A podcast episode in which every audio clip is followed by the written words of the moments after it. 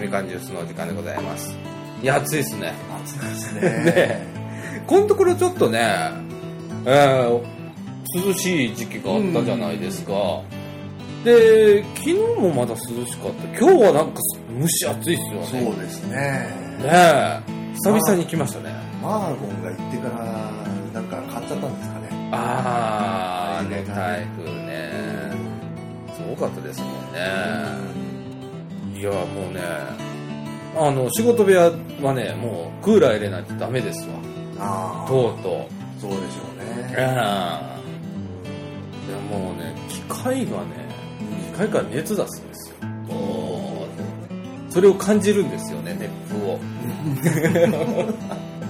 を でこれはこれはやばいなとうん下手したらけ機械も行かれるしとかと思って、でクーラー入れるんですけどこの設定温度が今29度で我慢してるんですよ、おお我慢してますねはい、それもねウィンドウクーラーなんですようちえウィンドウクーラーの29度ってそんなに効かないと思うんでー、す聞よかないでしょそれ、うん。でも我慢してます。汗かいてますから ね。あの、ちょっとダイエットできるかな、みたいなうん雰囲気でね、やってるんですけどね。いや、ここ、このみかん屋の2階も、暑いっすね、やっぱりね。ねここもね天井が焼けますんでね。ね天井がねね天井に打ち水したいみたいですよねえ。ねえ。うんそういう、そういう仕組み欲しいですね。ねねえ、随分多分違うと思うんですけどね。雨水かなんか溜めといて、ねえ。うん、うん、で時間経って1時間ごとぐらいにじゃあジャーって出るようなね仕組みを作ったら全然違うとは思うだってね1階からこれ階段を一歩一歩上がっていったらどんどん気温が上がっていくのが分かるで しょここの上がります階段って上がりますねでう上上がったらもう気絶しそうになるでしょ一回ふーってなりますでしうょ、んねえいやほんとね夏対策もう本当下手したら8月ちょっと考えてみてもう無理と思ったら、うんもう一回ちょっと1階でうんあの放送っていうことも考えないといけないですね収録あーそれもいいかもしれませんねねうえんもう仕方ないやみたいなねあーそんな感じなんですけれども ええまああの今日あんまりあの話す内容も全然考えてないんではいええあのダラダラと、ねはいあの小一時間はいやっていきたいと思いますお付き合いよろしくお願いしますはい、ということで、えー NPO 法人三島コミュニティアクションネットワークがお送りします。みかんジュース、この放送は総知事にもございますホームページ制作会社クリエイティブオフィスことことの提供でお送りいたします。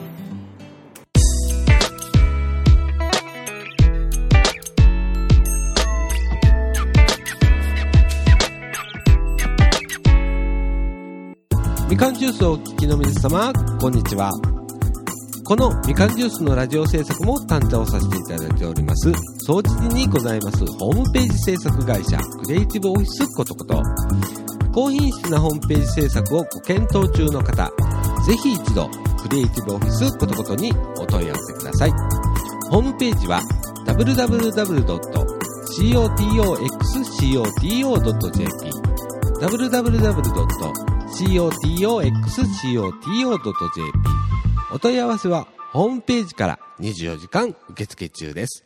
よろしくお願いします。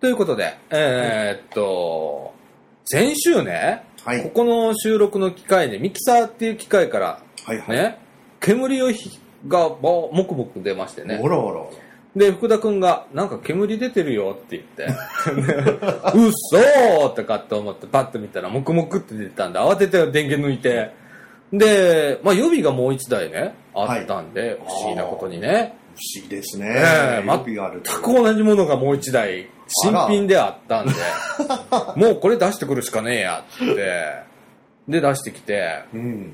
で、事なきを得たと。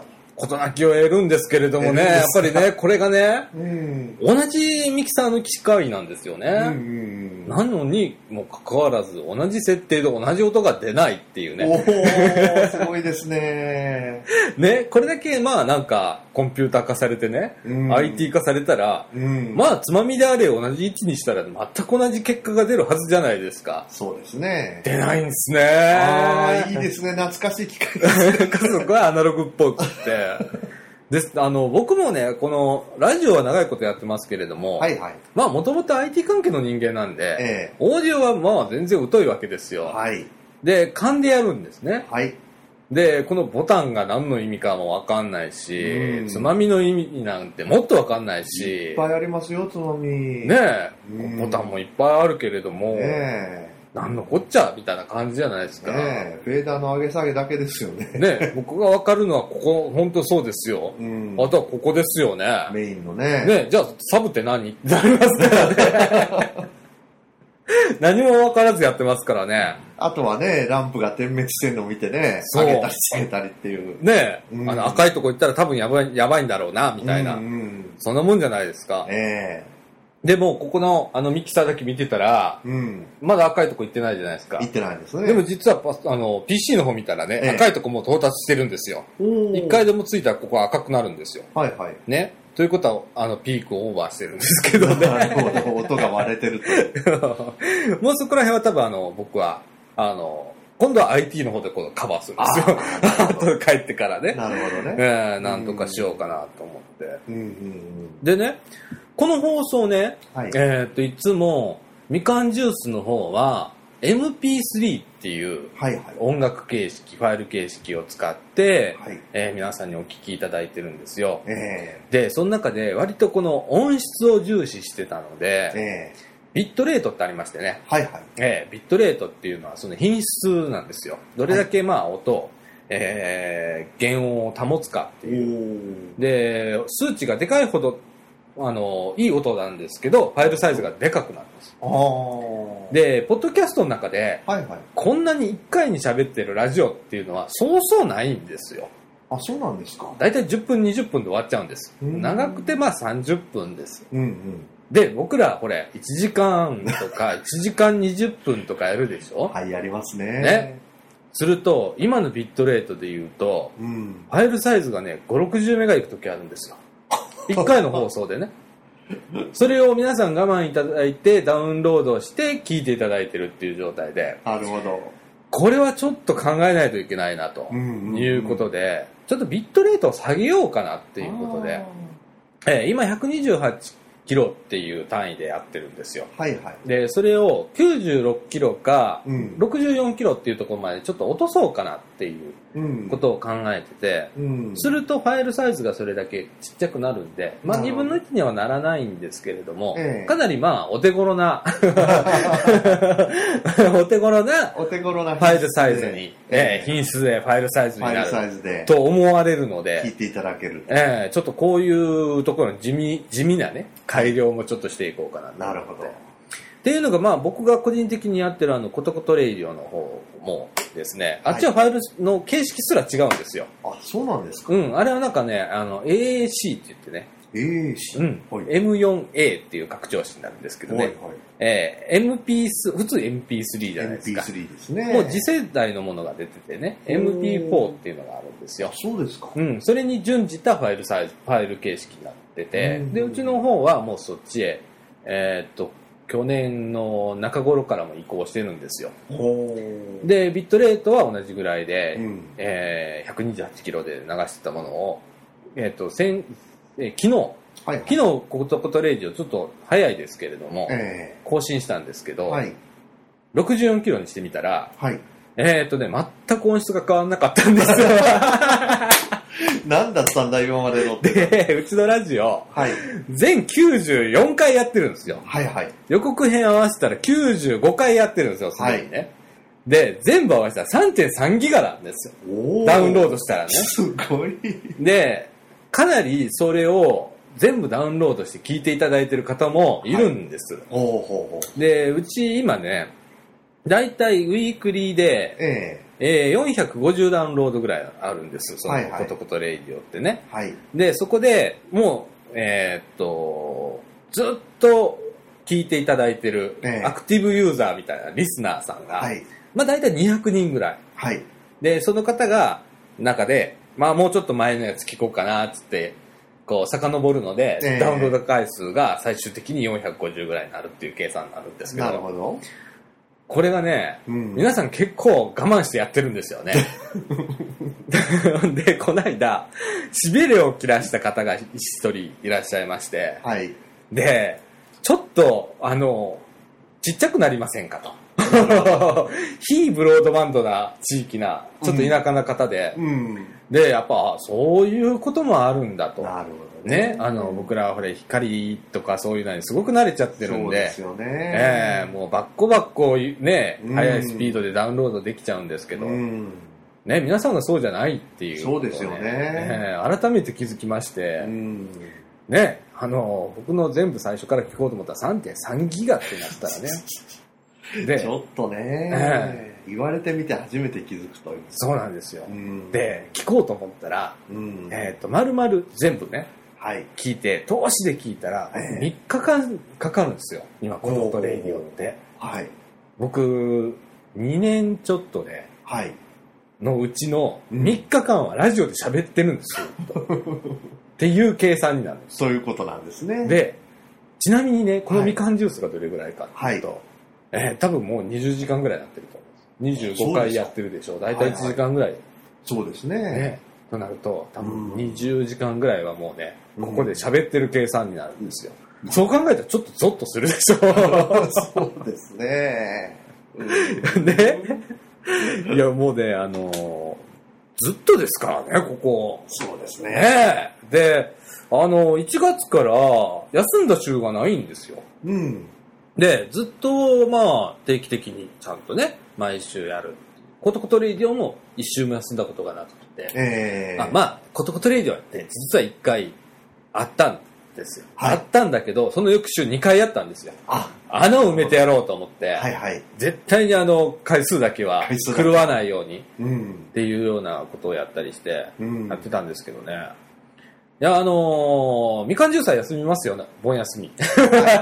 しましょさっきね、あのー木村さんがね、う。はい。えーこの、来られてて、えー一応なんかスケジュールこんな感じでどうですかみたいな今ね、うんみかん屋のこのなんか、えー今月の行事表みたいなやつ張り出すんで、はい。えーラジオの収録17日も休みましょうよって逆に言っていただいて、ああ、なるほうん、ど。もうあのーお盆のね、はい。時期なんでね、そうですえーね。そういう時期はまあ僕らもまあ、そうですねね。、休もうか、はいコトコトレイディオやるんすよ。コトコトレイディオ はね、もうあの、年中もうやるんで、はい。ええまあやるんですけど、はいええみかん調査はちょっと休みましょうと。そうですね。ねえまあ、皆さん、盆と正月はね、そうそう休みましょうと。そう。ええうん。いうことでね、はいちょっといろんなこう、内部構成もね、はい。ちょこっと変えながら、はいはい。ええやっていこうかななんて思ったりだとか、はい。でね、えー、とこの間からね、ちょっと木村さんとね、二人でちょっと盛り上がってる話がありましてね、なんでしょツイッター上でね、またあええの、あの、やりとりしてたんですう。よ。はいはい。で、サイコロトークしたらおもろいじゃないっつってサイコロトーク。うん。うんえ。っとね、大きなサイコロを作るんです。はい。で、最近ね、作らなくてもね、東京ハンズとか行ったらね、ええっと、高さが50センチ、うん50センチぐらいの、あの、うん正方形の、え。うん。えっと、立方体のサイコロうん。が売ってるんですよ。で、そこにネタ書くんですよ。はい。で、街、それ持って歩いて、うん。ゴロゴロゴロってして、その人にその出た目の質問を答えてもらうっていうやつね。ああ、面白いサでイコすロトーね。ク。おーで、サイ実コロト際ーク、うん、実際ね、なんか東京でやってるらしくって、はい。やってる人がいるらしいんですよ。はいはい。で、それを木村さんがしええわざわざ調べてくれて、ほ結構盛り上がるらしくって、おいおい。ええ、で、街行く人でこう、やるんですけど、またあの、これ、木村さん多分ホームページに載せてくれると思うんで、このリンク。ねえ。面白そうでしたな。ね面白そうですね。え。こういうことをね、うんあのー、キンキンじゃないですけど、そのうちやろうかなと思って、ああ、ゲリラ的に。にあの、商店街ぐらいにね、そうですね。うん、やってみようかなとかね。うん。ねえ。あのー、ね、面白いでし ょ誰がやんねんって話がありますけど ね。それがありますねかかなり勇気はいる企画ではありますよ。そうですねね。えかいきなりあの、サイコロを持ってだっね。てね。で、僕らあのーね、収録機器を持ってですよ。ええいきなり現れるわけですから、多少あの、小掃除時の商店街の人も引くでし ょうね、最初はね。これがまあ、あの、何回かこうやってたらね、ええー商店街の方もですね、ええまた来たぞというような感じになるでしょうけれども。そうですね。ええ最初は引くでしょうね。でもなんか面白そうだから、うんあ、これはちょっとなんか、いいね。面白いなと思って、ねえ、うん。やってみたいですね。ね、これはあのうちのラジオの宣伝にもなりますしね、うんうんうんあのやってるっていう宣伝にもなるんで、そうですね。いや、面白いなと思って、う。うんん、こういうこととかね、えーっと、あとはね、この間あの、ゴスペルのはい取。材へちょっと行かせてもらって、はいはいはで、盛り上がったんですよ。おー。かなり1時間いさせていただいたんですけれどもね、はいはいええかなりあの、きも木村さんのうん。はい、あの入ってるゴスペルグループなんですけど、その先生も木村さんって言うんですよ。 っていうややこしい。ちょっとややこしいですちょっとややこしいんですけれどもうね。んその先生の方の木村さんが、かなりのパワーのある面白い方で、はい。ええで、もう、本当にあの、僕の方が圧倒されて、うん。この喋りの僕をですね、はい。まあ完全に僕、あの、なぎ倒された形で、あらあ ら。ええあのすごいですね。完全にリリードをされまして、はいはい。ええで、ちょっと、面白かったんですけど、ええ。あの、8月に入ると、ちょっと、また、取材へ、うん2箇所ちょっと行きたいなと思ってて、はいどっちなんでで、しょまず、あのーえーっと、司法書士事務所へ、ちょっとね、う。うん。ええこれがちょっと、成人後、成年後見人制度っていうのがね、福はい祉の中にありましてね、はいはい。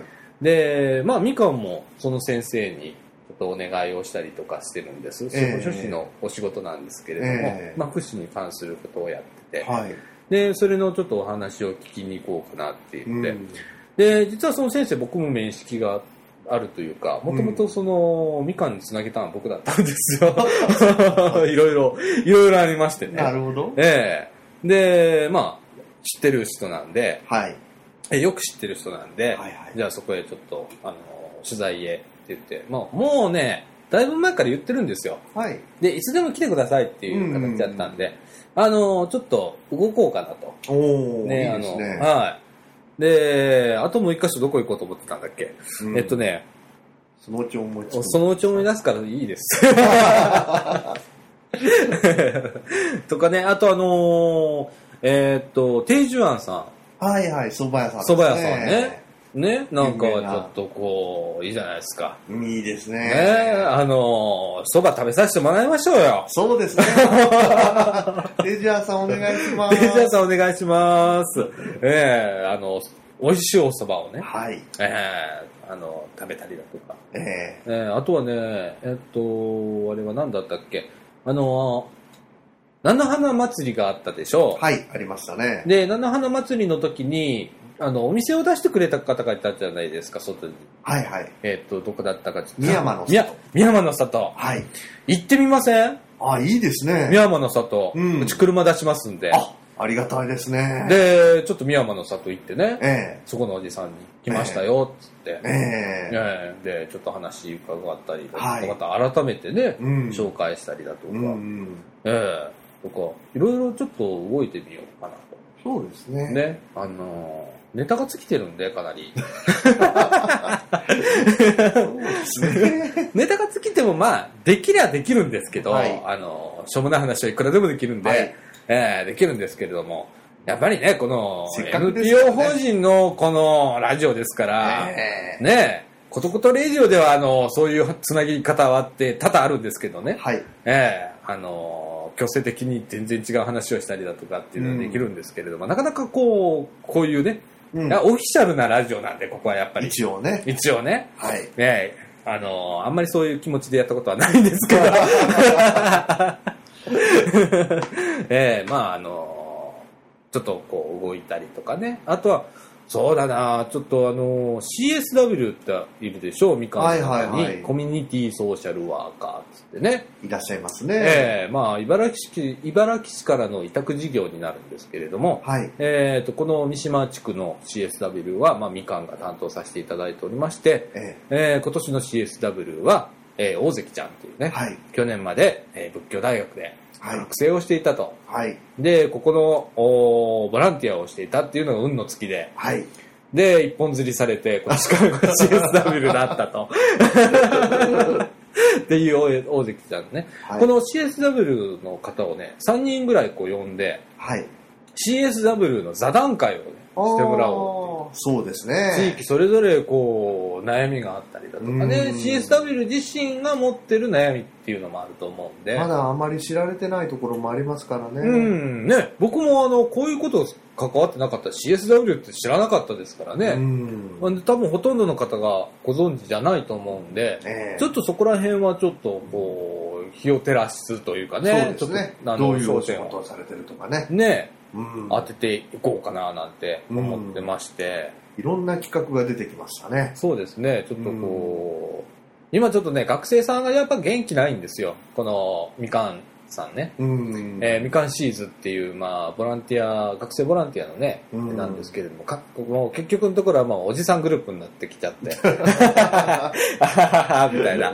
うん、でも、あ、それもね、時期的にはありかなと思ってるまんあ、ですよ。今はね、テスト時期というか、夏休みというかね、ねえそういう時期ですからね。ねで、学生さんも、そら、あの僕はね、学生さんは学業が一番だと思ってるんですよ。ええで、ボランティアはボランティア。うん。。ね。あの、自分のできる範囲でっていうことでね。そうですね。ええ我々も、まあ、あの、仕事を持ってて、はいできる範囲でしかできないんで、はいはい。ね、あの、びっちりこう、ずっとできるわけじゃないじゃないですか。ええねあの、なんで、まあ、ボランティアってそういうことだと思うんですね。本業第一ということで。そうですね。うん。うん、なんで、あのーまあそういう時期があってもいいのかなって思ってるんですよ。で、今度はまあこれをチャンスと思ってね、逆に。そうです地ね。元の方をちょっとこうね、うんあの、どんどん入っていただけるような環境、受け入れられるような環境っていうかね、えええっていうのが、正直ね、僕、ちょっとここ入ってくるときに、ね、あのー最初に出会って、まあ、室田さんっていう方がいたから、僕は割とこう、すんなりと入れた方だと思うんですけれどもえ、はい。あのーやっぱりその中でも、疎外感っていうんかな、うん。ちょっと入ってきづらいっていううん。感じはあったんですよ。はい。ありがとうございまあす。りがとうございはい、まおす。疲れ様でお疲れ様でした。す。どうもどうも。はい。あはの、いみかん屋さんもこの時間で営業終了です営ね。業終了ですえねえ。あの、本鍵は日も預かりましたね。ありがとうございました。はい、ありがとうございました。ええで、何の話してました僕今。えーっと、室戸さんと。あ そうだ。ええそう、村田さんがね、まあ、いていただいたんで、まあ、やってくれたんで、正直まあ、あのー誰と接していいかとかね、はい何をしていいかだとか、はで、僕は割とこう、最初からラジオっていうことでうん任されて入ってきたんで、うん。割とそういう部分では、あのー何を具体的にやればいいかとかっていうのが、自分の中で組み立ててやってくれたんでえ、えよかったんですけれども、普通の一般のね、あのーボランティアの方っていうのは、まあなんか何をやっていいんだかっていう部分そうですでね非常にあの困ると思うんですよ。で、自分がやりたいことっていうのを、例えば学生さんが持ってたとしてうん。も、うんどこへ出していいんだかわかんないっていうのが今までの状況だったと思うんですけれども、ねえー最近ちょっとね、あの、それもちょっと変わってきまして、え。はい。ね、あのー企画会議というものをみかんとしてやろう。うんみかんシーズンだけじゃなくてみかんとしてやりましょうはい。ということでですね、まあ、今度8月5日、ここでまたやるんですよ。あ、そうですか。今度はみかん横丁と独立した形でまたやるみたいで、おー。 すごいですね。 8月5日っていうことで、招集令状が僕のところへ届きましたんで、また僕、招集令状とか言うからまた避難するん ですよね。あれも自主参加というか、あの、一応、強制力はありませんので。強制力はないんですけどはね。い。赤髪ではございません。ええあの、こういう形でね、はい。ええなんか役員の皆さんへ、僕僕いつから役員になったのか、ちょっとわかんないです けど、お前あれとかっつって、うん、今日いただきましたんで、はい。よかったら来てください、これ。はい。あのー企画会議。はい。ええあの、何を僕らがしたいかっていうこととか、それからこれから、ええもっとこうしなきゃいけないんじゃないっていうことを話し合う。今までそういうことがなかなかなかったんですよ。えーで、僕らもどこへこう、うん考えたことを、ね、出していっていいかっていうのが正直わかんなかったんで、ええー今回こういうせ会議を持たせていただいてー、うん。するとまあ皆さんでね、話をして、そうですね。ね、こうあこの人はこのことをやってんだとうんか、あじゃあそれラジオ取り上げたらいいじゃんってこともなるかもしれないですうし、ん。ね、逆に僕らもこういうことをラジオで発信してるんだよってねえいうようなことも分かっていただいたりだとか、ね、みかんの中でもなかなか聞いていただけてない方も いらっしゃるので、もっと聞いていただいて、ね、あ聞いてくださのい、そうですね、あの、あのね、不思議なんですよ。結構最初の間僕荒れてましてね、えええ、結構あの避難してたんですー、よ。はい。でも、あまりこう反応がなかったんですよね。はそこにまた僕が腹が立つわけ ですよ。あ。はいはい。反応しろと、うんっていうことは聞いてないっていうことだったんですよね。えで、ああじゃあそれでも、まあ、僕がとんがっても仕方ないなと思って、で、今もう、ほれ、ザックバラにこうやってゆっくりやってるじゃないですー、か。はい、やってま すね。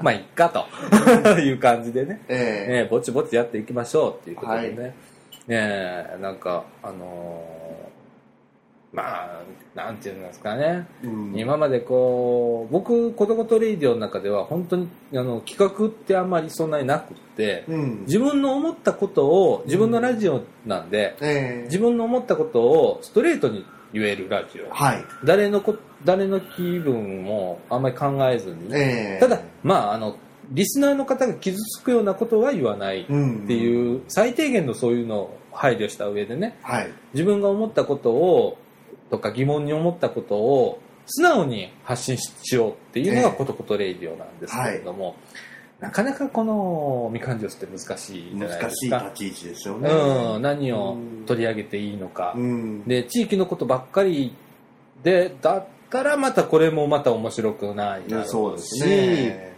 ねうんえーネタも続かないですし、っていうことでね、えーだからこういう雑談形式っていうのはね、ええ非常にこれ必要だと思うんですよ。うん。、で、地域のこと取り上げるのはもう本当に3回に1回とか4回に1回でいいと思うんですよ。はいはい。正直な話。うんで、いかにこう僕らが面白く感じてもらえるかっていうことですよ。そうですね。ね、うんで聞いていただいて、うん。あ、これそれ面白いこと喋ってらって楽しいですよ。 そう、楽しいですよね。えねえ、あのーやってるだけで面白いんえで、えで、あの、多分僕らが楽しまないと聞いては面白くないんえで、ね、そうですね。ね。うん。で、残念ながらまだ投稿がまだないんですよ。そうです。ええで、コトコトレイディオの方は、ええ割とこう、えっと今、2、30通週にはいいただいてます。あで、被災地、さっきもちょっと木村さんとお話ししてたんですけれども、はい。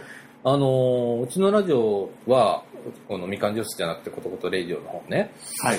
日本全国の方聞いていただいてるんです割と、ええ北は北海道南は沖縄までいらっしゃって海外にもいらっしゃるんですけれども、はい。今回あの被災地の方が数人おられてるようで、ええでその方からやっぱりこうメメールをいただくんですね僕うのん喋ってることに対して、例えばはい僕はあの原発とかうん。それから震災の後の処理の問題だとかっていうことを取り上げたりするので、はい。でそれを話しするとやはりこうその地域の方々からうん。えーメメールをいただくんですね、はい感想をね、えー率直にありがとうございましたっていうのもあればはい。いやいや実情は違うんだよもっと違うんだよっていう意見もあったりして、うんでその中でまた僕らはそれを発信できるっていう、ええうん、っていうようなやり取りうんができるんですけれども、そういうコールレスポンス。かね。はい、そうです。うんコールレスポンス。はい。はい。僕今、いい言葉を一つ覚えました。はいありがとうございまいす。えいえいえこれ、このね、そのコールレスポンスっていうことがね、こう、できるラジオに、ね、はい。なればなと。ねそうですえね。ーで、あの、飛び込みで入っていただいてもいいんですよ、ここはい2階で。気軽にやってますんでね。はい。で、一応今マイクよ3本ありますけれども、4本までいけますんで、はいで、ということは5、6人入れるんですよ。そうなんです。ね。はい。なんでね、まあ、バーッと来て、ちょっとこう、ラジオで喋りたいことがあるんだけどとか、クーラーもついております。ね。はい。ええで、今日は聞いてますね、ちょっとね。そうですね。比較的ね。はい。ええああとと、、涼みがてらに寄ってください。ね。はい。で、なんかこう、告知したいことだとか、近所であの、しょご商売されてる人がね、ええ。ちょっとなんか、あのー宣伝させてくれとかね。はい。そういうの全然 OK なんでね。ええ別。になんかうちが、あのースポンサー料を今のところ取るっていう計画はないんで、そのうちあのースポットでね、ええ。えーちゃんとスポンサーは入れていくっていうあれはあるんですけど、まだまだ僕らのその、技量がそこへ追いついてないっていうのがね、ええありますんでね。あのーある程度聞いてくれる人が増えた時点で、ね、今度はスポンサーに入っていただくとかうね。ん。ねえいろいろこう考えながらね、やっていこうな、なと思って。うん。ねで、こうやって喋ってるうちにですね、多分、はい曲を流す時間がなくなると思うんです。ね。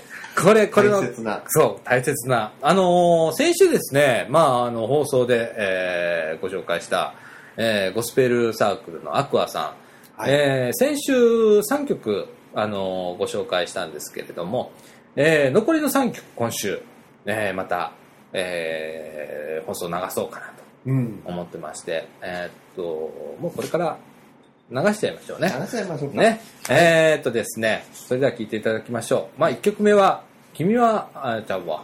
ごめんな さいね。えっと大丈ね夫、ですかえっとね、1曲目が、はい。グローリーグローリーハレルヤ。はい。 2曲目が、Come here, Jesus, if you please。はい。え3曲目は、聖者の行進。3曲続けてお聴きください。どうぞ。 Glory, glory, hallelujah. Since I left my body down to sin. Glory, glory, hallelujah. Since I left my body down, I feel better, so much better. Since I left my body down, I feel better, so much better. Since I left my body down, I feel better, so much better. Since I left my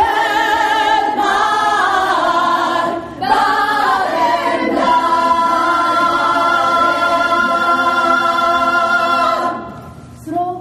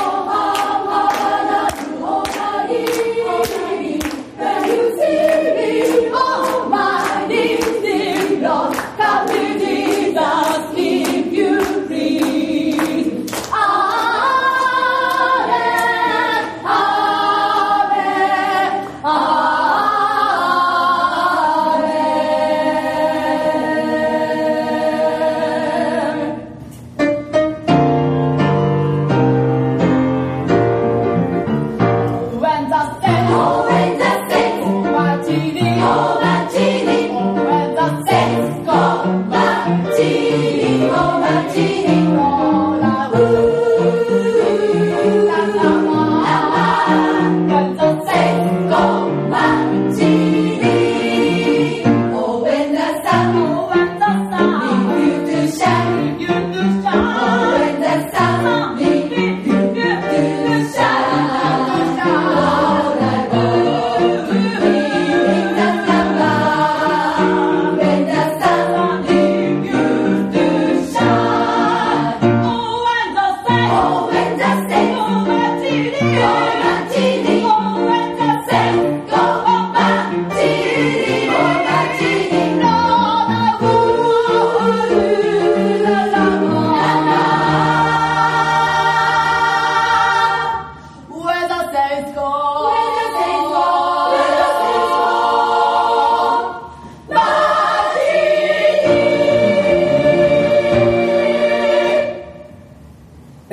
ということで、はいえーっと、グローリーグローリーハレルヤ、えー、カムヒアシーザス、イフユープリーズ、えー、黒人、えー、ちょ、ごめんなさい、聖者の行進、この3曲をお聴きいただいただきました。ありがとうございました。ええあのー、何ハレルヤ、1曲目だよね。ハレルヤっていうのはヘブライ語で、うん主をほ褒めたたえよっていう意味おお。らしくて、ゴスペルではなんかすごく、あのよく出てくる言葉。うん、よく聞きますね。うん。で、この曲自身がう、ん。主を感謝します。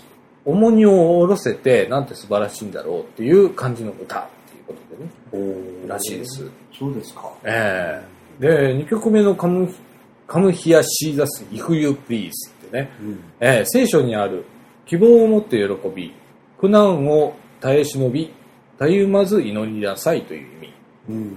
の、まあ、こと、基づく歌っていうね。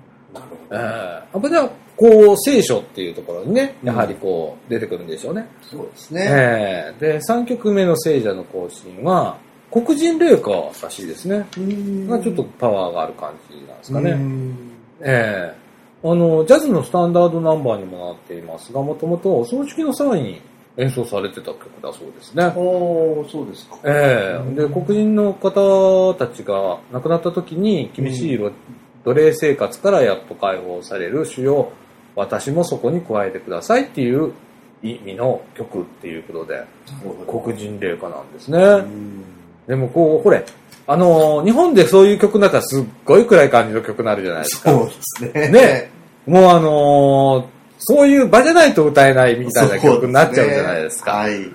ここら辺がなんかあのすごいとこですよ、ゴスペルっていうのはゴスペルっていね。うのはすごいですね。ねパワーがあるというかえ。ね。ええ普通にこう、普通の場で歌える曲っていうのがね、すごいなと思って。でも内容、僕らね、これ日本語でやし訳されたら多分弾くと思うんですよ、かなりね、そうですね。 で、すっげえこと言ってんなっていうことになるんでしょうけれど、だから聞けるのかもしれないですけれども、ええでも、あのーそういう、ね、えーまあ、宗教的な意味もあるんでしょうけれども、うん。あの、普通に聞けるっていうのがすごいなと思って、そうですね。ええそれをまた楽しみながら歌うっていうのがね、ええこれはまあ日本にちょっとない文化だなと思ってうん。、そうですえね。え実際この、えーアクアさんにね、い取材化していただいて、はい。で、その、ずっと見てたら、ええ。まあ、パワーあるんですよ。 あの先生がね、はい。ものすごいんですよ。はで、はものすごい勢いで、はい。えー怒るんですけど、はい。その、怒りがね、はい。ちょっと違うんですよね。怒られたら普通凹みますよね。そうですじゃね。ないんですよ。その先生ね、愛がある怒り方をするんですよ。うん。だから、なんかね、えっとへこまないんですよね。おー。独特なキャラクターを持っていた、うん持ってて、で、ユーモアもあるんうで、ん。ものすごいんですよね。うん一回ね、竹中さんもね、うん一回ちょっと会われてたら、そうちょっとね、世界観変わるかもしんないですよ、あの人。はあっていうぐらいの人、そういう人物なんですね。ええまた遊びにおいでって言われて、ほんでね、えあの、みかんジュースのジングルをねえ。、えそろそろもうあと2つか3つぐらい作ろうか、作ってもえ。らおうかなと思って。て。そうですね。うん、今あのー掃除幼稚園の、ねええあのーみかんジュースって、うんね、子供の声を、えー入れて作ってるんですけれども、ゴスペルのね、はいこのアクアさんにね、ああ、すごいです作ね。ってもらおうかなってうーん。えーあのーこのね、先生がね、はい。えー、もともとこういろんな、こう、クラシックだとか、はい。もやってて、はいまあ幅広くいろんなことをハンドベルやったりだとか、おしてる。方なんで、はいはい。ええ、多分作っていただけるんじゃないかと。ね。そう、あの音楽家の方ですから。そう、3曲ぐらいね。は3曲ぐい。らいは。わっとこう、迫力のあるやつをねえ、ええちょっと作ってもらおうかな、なんて思って。そうです。ね。ええあの、これはまた木村さん経由で、えええちょっとお願いをして、え。ぜひぜひ。ええうん菓子折りの一つでも持っていったら作ってくれるんじゃないか と。ね。そうですね。 ええなんかあの、月にね、2回練習をしてて、はい一1回がここの命夢、ええ命愛夢センターで、はい。で、1周は、えーっと、松栄の公民館で、えー練習してるらしいんで、はい。えーなんかまたちょっとちょっくら僕なんか初演の公民館なんか、練習してるとこ見えますからね、家から。 ちょうど、ちょうど見えるんですよ。 なるほど。あ、やってるわと思ってい行けば、うん。ええそこへ、 あのまだ来ましたっつって、すごいウェルカムなんですよ。あ、そうですか。むっちゃウェルカムなんですよ。僕ら普通に行けますよ。あ、そうですか。何にも言わずに普通に行けますよ。おー。ええそんな雰囲気なんで、ええええ僕なんかいきなり入って、わあ、そらちゃんって、あれ僕、僕初めてなんですよ。おいでおいでみたいな。そんなイメージ。すおー。ごいんですよ、ウェルカムなんで。ええいいですね。だからね、45人もメンバーがいるんですよ。おー、すごいですね。すごいでしょ。僕が行った時でも30人弱ぐらいのうん方がいうて、ん。で、みんな一生懸命歌ってるんですよ。おねえ、やっぱ、人についていってるっていう感ー。じでね。んで、総先生も先週のね、この放送の中で、ちょっとインタビュー流し、させていただいたんですけれども、うんやっぱり人が好きって言うんですよね。人が好きだからできるって、う。うんん、っていう、あの、やっぱそうなんだよね。大事ですね。うん、ラジオもそうなんだよね。うん結局結局のところはね、うん。あの、コミュニケーションあってのところだったりするんで、そうですね。ね、うんえーだからまあ、僕なんかあの、男とレイディオはね、割とこう反応があるんで、え反応があるようにしたんで。 だって最初の、だってね、えーっとね、30回あたりまでは誰も聞いてないんじゃないかと思うぐらい、アクセスログは残るからえ、はい。大体ダウンロードされてるなっていうのはわかるんだけど、誰も投稿してこなかったんですよ。うん。ね、今、94回配信して、まあ50回越したあたりからかな投稿が来たのは。うんそっからね、やっぱりね、僕読まないんですよ、投稿したやつ。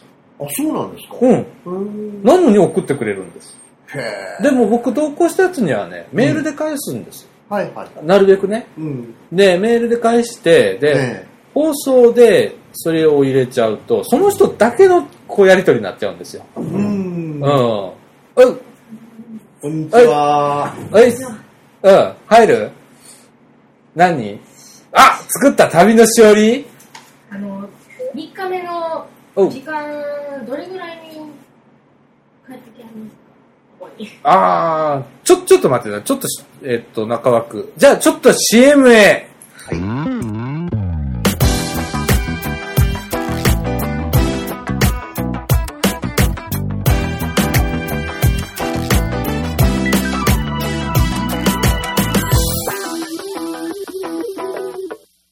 みかんジュースをお聞きの皆様、こんにちは。このみかんジュースのラジオ制作も担当させていただいております、総知事にございますホームページ制作会社、クリエイティブオフィスことこと。高品質なホームページ制作をご検討中の方、ぜひ一度、クリエイティブオフィスことことにお問い合わせください。ホームページは www.cotoxcoto.jp www.cotoxcoto.jp お問い合わせはホームページから24時間受付中です。よろしくお願いします。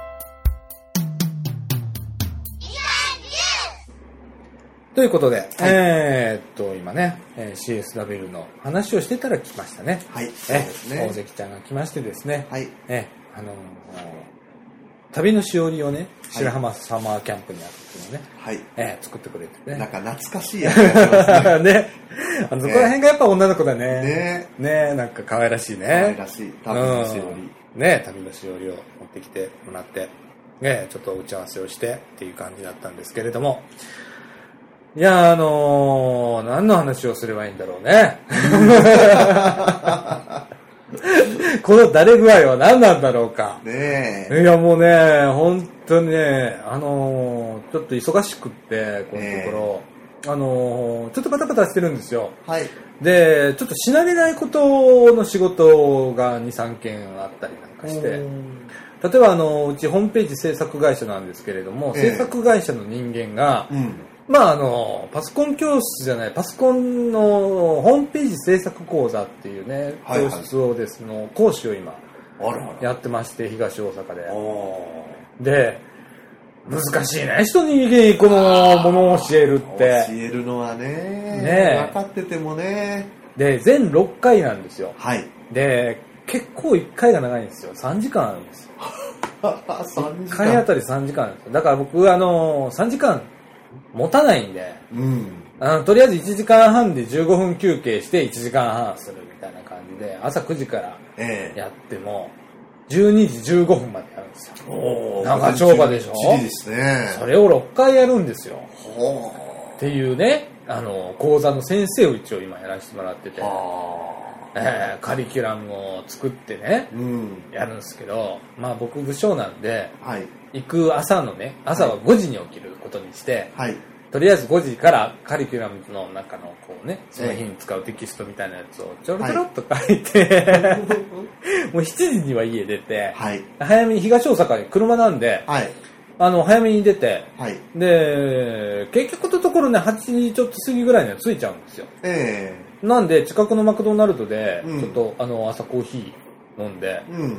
で、そこで、あ今日こういうことを喋ろうか、ああいうことを喋ろうかって考えながら、こう、テキストにね、こう、自分なりにこう、コメントを入れていくんですよはいはいそういう作業をしてね。はい。で、時間になったら行くんですけれども、えええこれがね、意外なほどえね、はい。時間がね、かっちり収まるんですよ、気持ちいいぐらい。い今まで3回やって、はい。うまいこと言ってるんですよ。なんか才能あるんじゃないですか 指導者として。あのね、一つ言えるのは、はラジオをやるときに時間が読めてるんですよ、あー大体今。なるほど、なるほど。、で、こう、タイムラインで、今、はな大体何分って出ますよね。はいはいで出ますこねの間に曲流して、えで、この中に CM を入れたら大体何分何秒ぐらいになるなっていうのが大体読めてくるんですよ。で、もう2年以上こうラジオをやってて、特にこの数ヶ月は週2本やってるじゃないですか。はい。じゃんね、ほんの本当にね、自分が喋ってる時間が分かって、読めてくる。うん。だからアナウンサーが30秒で自己紹介しなさいって言ったら、ストップウォッチなしで30秒ピタッていけるじゃないですか。はい。あれいけるようになんじゃねえかなと思うぐらい。おね、多分あのー僕のことだから30秒喋りなさいって言ったら30 30分喋る人間ですから、僕は。ー。量と分が違う。 うん、分が違う。うんうん、がっちり30分喋れる自信はありますけどね。 あの、短く喋るのは多分ね、僕はあんまり得意じゃないです。ええでも1時間半の講座はいけると。いけますねうん意外とこのあのいけますねおーで結構このアットホームな感じでやっていきましょうっていうのが今回の一つの売りで、はい。えー大阪府からの委託なんで、ええ。えーあまり外れたことでやっちゃいけないはずなんですけれども、はいあのそんなに厳格にこれを教えてくださいっていうことはないんですほとんど任されてるんです、あ、そうですか。はい、うんで、だからテキストも別になんかこれを使って教えてくださいっていうのも一切ないんです。うん。なんで今回は自自作でその僕がお、その日の朝にテキストも。早くにはい5時に起きて7時まで作るテキストでやってますよ。おー、すごいですね。素パワ晴らーパしい。。ワーポイントで6ページぐらいにちゃちゃちゃちゃって作って大き大きめな文字でね はい。 作ってね。で、それで終わらしますよ。あとはみんなで考えようっていう感じの進め方をしてるんですけれども、おーええなかなか面白そうですね。面白いですよ。あの、うんまずね、ホームページを作るっていうのは、うん。まず最初に何を考えないといけないかって、技術的なことは一番最後なんですよ。うん。それよりは何を取り上げるか、そのホームページでだとか、えそれをどのように表現していくだとか、うん見やすいホームページはどうしたらいいかっていう、うんほとんどは考え方なんですよねえ。うん。で、技術的なことは本当に最後についてくるんですよ。はい。だから全6回のうち、まだ僕は本編に入ってないんですよ。あ、そうですか。はうん。で、最後の2回ぐらいで技術をドドンってやって終わるんですよ。う。うんん。それよりは、これで一番困るのはね、ええだいたいみんな、こう、ホームページ作るときに困るのは、ええ何をしていいかわかんないんですよ。ああ。実は。そうですね。で、それさえわかればう、ん。ホあとは、ホームページに載ってるんですよ。そのやり方は。ームページにホームページの作り方方はが載ってるんですよ。はいあと、ググったら載ってるんですよ、大は体。いやりたい ことはね。はい。その前が一番の問題だと僕はいつも思ってて。うん。で、今そこを教えるようにしてるんですよ。えええーこういう考え方で、こういう文章の書き方をしましょうとか、こういう表現の仕方した方がより効果的ですよ、みたいな感じの、えー今講座をちょっとやらせていただいてて、うん。えーもうね、3回やりまして、え皆さん馴染んできて、はい。えーまあ途中15分休憩を作ったのもね、まあ途中で眠たくなるじゃないですか。そうですね。ね、みんなね、話を聞いてんの。で、あと僕があの、ニコチンが切れるじゃないですか、タバコ吸うん で。ええはいで、15分休憩もらって。えで、普通なのはね、9時から12時っていう、かっちりした時間でやるんでしょうけえれど、はいはい。 9時から12時15分ということでね。はい。なんか僕はあの、12時20分ぐらいにはもう車乗って帰ってますもん。 終わったらもうあっさりとう。んで、質疑応答がもう12時ぐらいから始めるんです。はいはい。ね、あの皆さんなんか、あのー疑問な点とかないですか質問ないですかとかディスカッション軽くしたりだとかして、で15分かっきりに「はい終わりました今日はありがとうございました」つって芸人みたいに終わるんですよもうとっとと帰もうもう20分ぐらいにはもう中間走ってますからね僕お帰ってますから手際がいいですね。。いやいいですすよもうねうんほんとあのそういうことってねあの初めてなんですよはい。で、まあ先生みたいなことはまあやったことあるんですけれども、ええカリキュラムを完全に任されて、うんすべてやってくれっていうのは初めてで、うん逆にでもそっちの方が楽。あ、そうですか。うん。うんあのー、何あの、教科書にのっとってやるっていうのは、すごく逆に難しいなと思う。う。うんん。学校の先生なんか大変でしょうね。大変でしょうね。うんだってあれだけの暑さのことをこの期間内でやりなさいって決められてるんでしょ決まってるわけですよね。え教えなきゃなんないことがねね。え。時間も決まってますしね。ねえ、それ大変だと思うぞ、あれはね。うん。って考えると、うん。あの、面白い今体験をさせてもらったりだとかね。うん。うん。ええまあ、数年前にはね、あの、ある団体の、ね、あの、ええ名前挙げても大丈夫なのかな。 えーっと、まあ、ええコンピューターの委員と、システム IT、IT システム委員会はい。システムインフラ委員会っていうのがその団体の中にありまして、はいはい。で、その委員を4年間やらせてもらって、ほとかっていうことをやらせてもらった時も、何していいやらわかんないじゃないですう。か。はいはい。で、通称ミニ長田町って言われるぐらい硬いところなんあですらあらあらよ。あで、やり方が本当にそういう感じなんですよ。ら。ええ。ええだから上の、上のお偉さんの決済部をもら会っ。たりとか、そう倫理書が回ってきたりとか、そう。そういう世界ですね。はい、だからあのなんか何なんちゃら書が届いてそれに答申を出さないとダメなんですよ、はい。っていうことをしたりだとかっていうやつを4年間やったんですよあらまあ。でもう頭にハゲ作りながらねあやらっまあたんですようんでもギャラが良かったんですよ 月に2回行って10万もらえたんですからおその会議がね1回あたり2時間ですよ、おおうん、地球にしたらすごくいいじゃないですかおすごいですね。うん、でやったんですけれどもね、うんもうあれで、でも、精神的にはかなり消耗しましたよ。うん。でも今になったら、その、おじけづくことがなくなったっていうかね、うん最初はもうよ、だってね、えっと、一応ね、えープレゼンをするんですよ、やる前に。はい。選ばれるのにね、ええ僕は他選で行ったんで、はい。えーそこへ入って、まあ、それでもまあ、皆さんの前でね、え審査員みたいなのがいてねえ。はい。あの時ね8人9人いたと思うんですよ、はいはい。その前でねえ15分簡潔にえ。はい。我がこの、えー団体はのいシステムは今後どうしたらいいかについはてい喋りなさいっていうことなんですよ、はい僕はねはい。で僕は無理ですって言ったんです、はい。でなぜって聞かれて、えだってここのことわかんないもん。はっい。て言ったことと、それから15分で収まらないですって言ったのよ。で、えじゃあそんなこと言う人普通いないじゃないですか。はいそういうのはこあ、コンペだ。あコンペの場で言ったんだよえ。はいはい。で、コンペに調査がなかったんだよ。はい普通はコンペって言ったら最初に中身に調査を、ギャラをもらいながらう、ん。中身調査して、うん。それに対してコンペをするわけじゃないですか。はいはいコンペにもちゃんと費用が出るんでね、はいそこは違うんですよ。いきなりコンペって言われてね。でみんな適当に言ったのにみんな落ちたんですよ。はい。で、えーっと、15人だったっけ ?15 人ぐらいいたんだよ、あの時。えで、えーっと、いそうそうたる、いいと NEC だとか、うん富士通だとかのうん大偉さん連中が、みんなエントリーされてるんですよ。え。ええーっと、あ、今言っちゃえ、まずかったか な。いや、まあいいんですよ。まあ、本当に大偉さんばっかりなんですよ。え。うん。ええで、そういう方々えが、え並んでた人がことごとく落ちて、えで、某 IBM と、うんの方と、え。うん。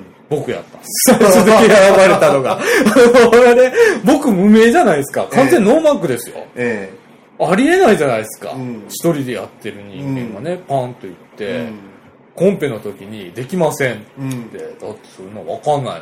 えそういう聞き方をしてる時点で、そこのやり方は間違ってますって言った人間がうん、最終的に選ばれるっていうね。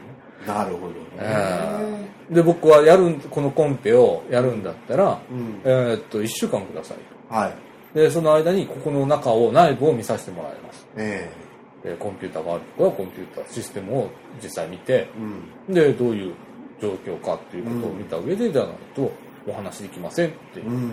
言って、1週間後にまあやったんですよ。はい。で、持ち時間15分って、それ無理ですって。はい。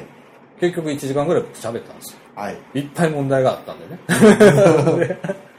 で、そこでなんか選ばれちゃったっていう経験をししたんだけど、その時まだ32であったんですよ。おお。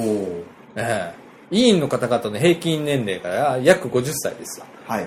の中にね、32のペーペーですよ。うん。がいてね、あの、うんあもうコッパみじんにやられるわけですよ、最初はね。はいええこっちはあの技術的なことをよく知ってても、向こうは、まあ、あの、喋りのプロみたいな方ばっかりなんで、はい。ええそういうふうな論理で、ま、任されるわけです、ねはい。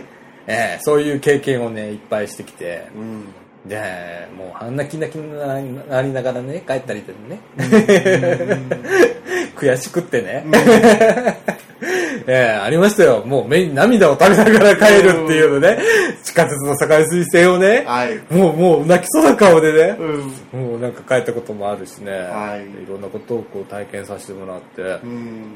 ね、なかなかこう、サラリーマンじゃちょっとできなかったことっていうのはいっぱいやらせてもらってて、うんまあ、苦労はしてるんですけどね。ね。でもなんか、人並みに苦労されてるんですね。です ね。一応ね。 ええまたこう、自分で飛び込んでいくんでね、そういうところ へ。なんで行ったんだろうかといつも思うんですけどなね。んですよねね。なんででしょうね。そうだ、そういうなんか、あそのう、いう人生を歩む定めなんですかね。なんでしょうね、きっうんきとっ。とね。ね、うんみかんジュースもね、うんあの、以前ちょっと思ったことあった時期あるんですよ。なんで受けたったんだろうかと。ねあの、一本やってるのも大変なのうに、二、本一周受けたったよと。うん。ねえ、ね、あの、まあ、学生がね、最初こう声をかけてくれたりして、ええあってあったんだけど、減っていくじゃないですか。そうですうね。んわ、これはまずいことになったぞと。うんねえ、まあ僕は、最初はね、あわよくば、本当に学生に数ヶ月後には任そうと思ってたんですよ。はいはい。ええ、で、やり方をし覚え教えてね、えこうやったらできますよ、配信までできますよっていうことを教えて、自主的にやらそうと思ったんですけど、まあまあ逆にことが進みまして ね、どんどんあの自分でやらないといけないっていうようなことになっちゃった、ええ結果的にね。え。えなあでもそれは結果論なんでそれはそれでまあ仕方ないじゃないですか、はね、学生だっていろいろあるだろうし、はいと思ってあの責めることはできないでねえ。絶対に、ええ今やってるんですけど本当一時期思いましたようん。ああの、ことことレディをやめようと思ってたんですよ。100回で。あ、あっちの方。あっちの方やめようと思ってう、んやめたじ、やめようと思った時期があって、うんほんの1ヶ月ぐらい前ですよ。あ、そうですか。すっごい悩んでましたから、僕。うんこのまま2本週やっていけるのかどうか、そこのうん自分の仕事をやりながらねう。ん。ええで、どっちを選ぶか。っていうようなことを考えてたんですけど、うん結局、どっちも選んじゃったと。 ことことレイディオはことことレイディオで、はいすごくもうマイペースにやっていこうと。で、みかんジュースもあんまり考えずに、はいはい。こうやっていった方がいいのかなって思っててう、。うんん。あの、ダラダラとね。うん。もう、ダラダラでもいいじゃない、面白かった、面白かったら。そうですね。ね。ううんん。なんか型にはまってなんか必ずこう取材行かないといけないとかねう、んえ。えあのー言うんじゃなくてねうん。もう行きたくなったら行 こうだって今暑いもんみたい なあるじゃないですかそうですねね。もう無理しても仕方ない続かないもん、うんね、参加する人も大変だしそうですうんね。もうこれはもう流れに任そうかとうん。いう感じでねちょっと、うん。ええあとこの1ヶ月で整理がついてあえあ。よかったですね。えなんとかねう。ん。ええほんで、ことことレイディオも9月9日が 100, 100回なんですよ。はい。で、一応なん、なんかこう、友達から言われてるんですよ。なんかやれとか。ええ。ね、せっかく100回なんだから、とかはっいて、ええ言われてるんですけど、本人全然やる気ないですから。 何にもやる気ないですから、はい。ええもうこのまま次は200回を目指してっていう感淡じなんで々とやっていくと。はいでみ、みかんジュースも100回ですからね、これ目指せ100回。そうですねまあ、僕、維持でもよあの100回までは続けますから、はい。ええあのーね、あの、今、本当にキンキンに今やりたいことは、1回への復帰なんですよ、本当はね。うん。あのー駄菓子屋さんの中での放送、収録っていうのをね、はいもう一回やりたいなと思ってるんですよ。で、それでまあ、ちょっとね、まあ、機械的な問題あるじゃないですか。これだけのものを持って、その度に持って上がったり降りたりするの大変だからどうしようかなっていうことを考えたりだとかって今してるんですけどね。常設はまあ難しいとう。いうんようなことはちょっと言われてるんで、うん。ああ、じゃあどうしようかなって。でも下にいたら、やっぱ子供との触れ合いがあったんですよね。ああ、そうでしょうね。うん、何回か出てもらってるし、うんそれを楽しみにして来てくれた子もいたし、うん。ねいまだにそこ行ったらラジオのおっちゃんって言われたりするもんね。なんか、 ラジオ屋のおっちゃんじゃねえんだよ、うん。ラジオのおっちゃんって言われたりね。う。うんん、するんで、やっぱなんか下にやること、下でやることに意義があるんじゃないかなとう思っん。て、ええここなんか閉鎖的じゃないですか、やっぱし。この夏なんか特に全部閉めちゃうんで、そうですねね。楽しくないじゃないですか。閉鎖的ですね。すっごい確かに閉鎖的じゃないですか。すっごい閉鎖的ですね。ねうん。だから見える形で、僕はやっぱりやってることは見える化するべきだと思ってるんで、うん。でも下に行かないとやっぱいけないのかなと思ったりするんで,、そうですねちょっと今後、ちょっと考えて、スタジオの可視化という。そうそう、可視化をね、えちゃんとやってますよって、こう、面白いことやってるでしょみたいな。え。うん。で、子供買い物に来てさ、ええあの、男の子は出ないんですよ。おー男の子シャイなんですよ。おーそうですか。みんな恥ずかしがってへね。でも女の子はね、うん我よ我よって出るんですよ。おーで喋らせたら結構喋ってくれる子もいたりして、んええもう放送でバッサリ行かないといけないような子もいるんですけ ど確かに今までいっぱいいたんですけど、え中には本当にちゃんと喋る子もいたし、はい小学校5年生ぐらいでね、え。うん。もう今年年度またいでるからもう今年6年生になってるはずなんだけど、えうん、そういうことかがね、え。うんえ。えやっぱこうそういうことがそういう子が参加してもらえるラジオっていうのがね、必要なんじゃないかなまたそれがほれ中学になったり高校になったりしてそうですね。ねここへ帰り咲いてくれるだとか、ええそのままずっとそうここのラジオで喋ってくれるとかっええていうこともあればうん。いいしねえ、そうですねね。えちょっとこれは伝えっていうことは考えないといけないかなと思ってて。て。えーまたあのー何企画会議がねみかんあるんではい。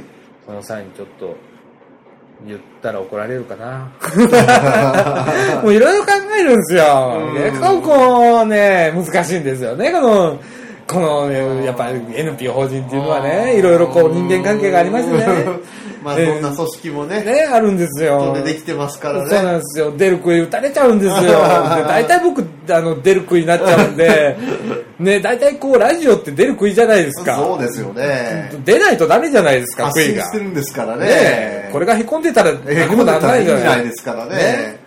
大体ね、そうやってね、なんかやり出すとね、あの、撃たれちゃうんでね。撃たれちゃうんもでですまかた僕、撃たれ弱いんですよ。もうね、ケチョンケチョンになっちゃうんで。あららららららもう悲しいことになっちゃうんで。うんそうなんです。今ちょっとおとなしくしてるでしょだから、みたいそうですか。な。 だから、こういうラジオでこういう会話すんなっちゅうの、みたい な。いや、でもいいんですよ。それがまあ本音なんでね。えええあのーちょっとこう、会議にもちょっと出しつつね、はい。ええあのー少しずつ、あの、オープンにね、うんまたしていきたいと思うし、うん。ね、あのーまあ、そうじゃないと多分見えないよね。そうですね。見えないもんね。やってることも、やっててもね。ねえ、増えないっすようね。ん。だからちょっと考えないといけないかなっていうことをね。もうちょっとこう、あとはね、もうやっぱり考える人がもうちょっと欲しいんですよ。うん。ね、あの企画会議とかで考えてくれる人とか、ラジオのことを考えてくれる人は、ええあとまあ、3人はいるかな。うん。んそうですね。今はちょっと1人でやっちゃってる部分があるじゃないですか。え編集もそうだし。えそうですね。うん。で、僕がまあ喋りすぎだね。みかんジュースを聞いててわかるのは、まあ僕がまあ9割方喋ってるじゃないですか。はええこれはちょっとあのー譲っていこうかなと。あ。はいはい。ええあのーあの福田君をね、うん。福田君がまあ9割喋って、僕があのー1割。うん。で僕はあのその9割なんか飯食ってるみたいなぼーっとしてるとか、うん、そんな感じにできたらいいかなほんで僕はあの他のこと考えるんで、うん。あとはエンジニア的なことの方がうん。いいかなと思って、うん。うん、あの僕はねみかんにとってねはい。ちょっと毒が強すぎると思うんだそうかな。うんそうですかね。あのやっぱね一人でずっとラジオやってたんで、はい。やっぱりね一人のやり方なんですよねああ、スタイルがね。うんうん。でそれが染みついちゃって2年もやったらもう染みつくんで、えうえーん、なあ、難しいなと思って。うん。喋れって言ったらいくらでも喋ります。 もう、だって1時間越しちゃったもん。だってこうやって喋れって言ったら2時間でも3時間でも僕喋れますけれども。ええねでもそう、そういうのも面白くないしなと思って。うん。なんか、ねうん。だから、まあ、あの、竹中さんなんか、はい。あの、面白い話、今週なんかあったよっていう話、どんどんしてくれくれたらいいんですよ。わかりました。ええなんか、なかなかね、難しいんですよ。うんた、たぎみの話しましょうか、たぎみの話。たぎみが、えっちゃろうだかけねですけど。ね、あのー、たぎみってね、はいあのー、高槻の飛んだ団地になるんですけれども、はい。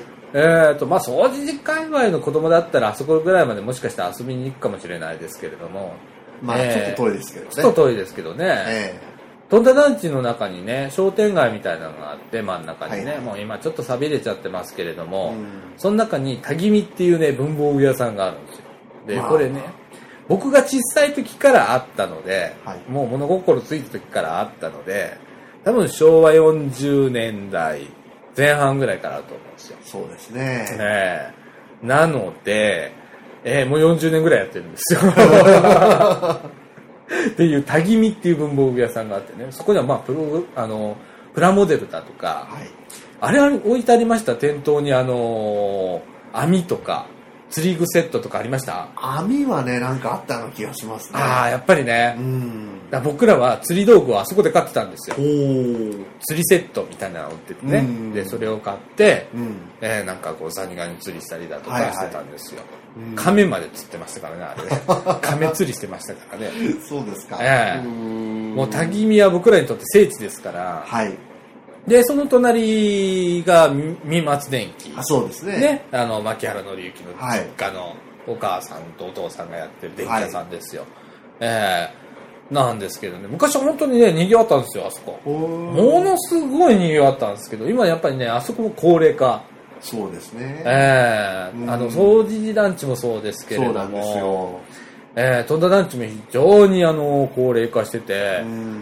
で、ちょうど僕が、の時代、昭和47年に、まあ、最後の団地が建ったんですよ、飛んだ団地って。おーで、えー一番多かった年代が僕らの年代だったんですよ。うん。えー、10 1学年16クラスあった時代がありましたから、ほう。すごいですね。、で、団地の中にもう一つ学校を作って、うん牧田小学校っていうの、僕らそこらへ放り込まれたんですよ。ほうほうほうほうほで学校の建設が間に合わなくてね、う。はい。玉川小学校の中に牧田小学校があったんですよ。ほで、あの、プレハブ、う。はい。僕ら2年間プレハブやったんですよ。そうですか。なるほどね、な玉川小学校の子がね、うん。僕ら貧乏人やっつってね、上からその石投げるんですよ、プレハブ校舎に。はい。なら上途端でしょ、はいカランカランカランって音が鳴るでしょ、はい。貧乏人って言って、 カランカランカランっていうのは2年間耐えたんですよ、僕らね。あらあら。で、今度僕らがほれ、2年経ったら新校舎がなって、ええ僕ら新しいとこへ行けたわけですよ。ええ。なので一気にね、僕らは、えその時玉川小学校の3つの学校に分かれたんですよえ。。はい。で、え3クラスになったんですよ。はい。めちゃくちゃ新設校で、はい。で、施設がすごく良かったんですよ。はい。ほんなら僕ら逆転です よ。もう、本当にお前ら見てろよと。ね、あの、お前らボロ学校行きやがって、みたいな感じです よ。ねえ、もう本当、でもね、えっと、こうできたのが小学校4年、え3年か、3年の時に、うん僕ら机持って、引っ越ししたんですよ。おー。団地の中を。ああ、そうで机すとか。自分の椅子を持って、うん。移動したの覚えてますよ。ああ。ええ貴重な普通、もう今の時代絶対やらさないじゃないです話さか。ないでしょうね。引っ越し業者じゃないですか、そういうのうは。んありましたもん、あの当時は。そうですえね。えまた、いったあの、学校ができた時にはプールができてなかって、うん。プールだけ借りに行ったりだとかね。うん。ええで、その学校もうなくなったんですよ。もうないんですかもうないんです。今もうさら地になっちゃってるんです、本当の、あの、牧田小学校って。あらあらあら。あ今度ね、この子供が減っちゃって。うん、で、玉川小学校は最終的にまた戻っ残って、うん。新設校の方だけ潰されちゃう、あらあら、寂しいですね。えーだから小学校の僕校なくなったんですよう、ん。えーショックですよあれはちょっと、うん。えー、さら地で今運動公園になってますけれどもああ、ねそうですか。えーあ、あの、牧田運動公園。そうですあそこは牧田小学校だったんですよあ小学校だったんですかそうなんですよああ。ええなんですよ寂しいですよだから僕牧田運動公園の真横に住んでましたからあなー75棟っつってねなるほど。ええ103棟までありますからねあそこの団あ、地そはうなんですか。はいうん。もともと100棟までやったんですけどね、ええ最後にとどめでね、マンションみたいな3つ建てやが って、それほんでそれが101、102、103になりましたからね、おー団地じゃねえじゃんって僕ら言いましたも、うんんあの時に。うん忘れた頃に建った3棟って言ってうね、ん。なるうんもうマンモスでしたからね、あの時本当ほど活気ね。がありましたよ。うん昔はそうでしたですね。ね。で、今建て替え計画があるみたいでね、その団地も。そうですか。えうん。え、でその建て替えてる間にその牧田小学校の運動公園を、うんに仮設住宅建てうん。てでそこへああ。住まわしながら、なるほど。あええあの建て替えしようかっていう話が出てるらしいですよあ、そうですか。あのそれがなかったら僕らね多分ね牧田あの飛んだ団地住もうかって言ってたんです ようちね夫婦してねえ団地っ子なんですよえ。おーでいまだに団地が大好きなんですよえである程度、まあ、団地マニアみたいなとこがあってえね、はい。僕らあのよく夫婦でええ。あのー千里中央の団地はい見て回ったりしに行きますから、ああ、気持ちわかります。はうん。い、でね分譲とかあってもあのーこれ賃貸と分譲あるじゃないですかありますね。分譲安いんですよおそうなんどんな団か地ってね、うん割と安いんですよ480万とかしええ発行あ、そうなんですか。うんでバブル期に一番上がったのがうん3000万ぐらいまで上がったんですよ、はいはい。でもともと買った時うん昭和47年の時価でうん。 480万あらあら。うちの親父が言うにうん。買った時に480万で買ったってう言っんて、。で分譲がねうん。でそれがバブルの時に3000万ぐらいまでうんバーンと上がって、うん。でうちの親父はそこで売りゃ良かったんですけど、ううん。ちの親父は2000万ぐらいで売りに逃げたのかなあれ 多分ねまあまあまあ。まあまあまあっていう感じうでね、ん。ええでもちょっとした、あのー家買うんだったら2軒買えたりするじゃないですかそうですね。ねで、面白そうじゃん。二つぶち抜いちゃうみたい な。二つ買ってぶち抜いちゃう。夢の団地生活できるぞ、みたいな。そうですうん自ね。分でリフォームかけて、中身いじる分は全然いいんで、うん。ああ、いいじゃないとかっつってね。ああ、それいいですね。ええで、それ終わったら、ローン終わったら田舎暮らししようかっていううちのね、ええ山の奥の方へね、うんええちょっと田舎暮らしで老後っていうことを考えたりするんですけれども、えうえんたきみさんね、はい。ええ頑張って懐かしいおられまですすよね。ええたきみのババアって ね。よく言ってたんですけどね。はい子供の頃はそんなんじゃない。子供の頃はそうでじすじねじばば商店って、はい名前勝手に名前つけてね。えで、そこにはちゃんと商店名あるんですよ。あはいの、駄菓子屋さんでね。ええでも僕らはじいさんとばあさんがいるから、じじばば商店って呼んでて、で、まともにその、 中、お店の中でね、じじばば商店って言ったらめっちゃ怒られるって当たり前なんですけど。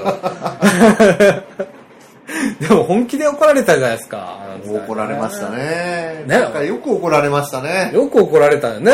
ん。また悪かったんですけどね。悪悪かった悪かった。うん。ねえ。でもなんかその経験がなんかいい感じになってるような気がするんでもないんですけどね。うん他人の子供でもね、怒られましたね。ねうん。あのされかねなく怒られましげんこつが落ちてくるぐらいは普通でしたもんた。ね。そうですね。団地でもねう。ん。ええまあちょっとそういう時代にちょっと戻ってもいいのかなって思うんですけどね。うん少し。ね。少しだけね。ね。あのう、んちょっと今、何もかもこう、やっちゃいけないとうか、ん。ちょっ。と多いのかなっていう気はしないでもないですよね。そうですね。ううん。ん。だから僕らもね、こう、どこまで接していいか分からなくなるんですよ。そうなんです。距離感っていうかね、うん。あのあまり制限されるとね。うん。ええラジオやっててもね、最近、上の名前聞いちゃいけないんですよ。そうなんですかそうですよ。下の名前だけでいかないと、ええプライバシーに関わってくるんで、あらあらあら。だから下で収録するとき注意してたのそういうところまで考えないとダメなんですよ。結構大変でしょ、大変な世の中ですね。うん。どこから来たのって、うん具体的に聞いちゃダメなんですよ。どこの学校の子って聞かないとダメなんですよ。あー難しいでしょ難しいですね。ねあの昔名札つけて歩いてたんですけどね、そ子う供って。何年何服組に名前つけてたんですけどね、マジックペンかなんかでね。ねえ。うん。そんな時代じゃないですよ、今。ねえ。結構こう、写真撮っちゃいけないとかね。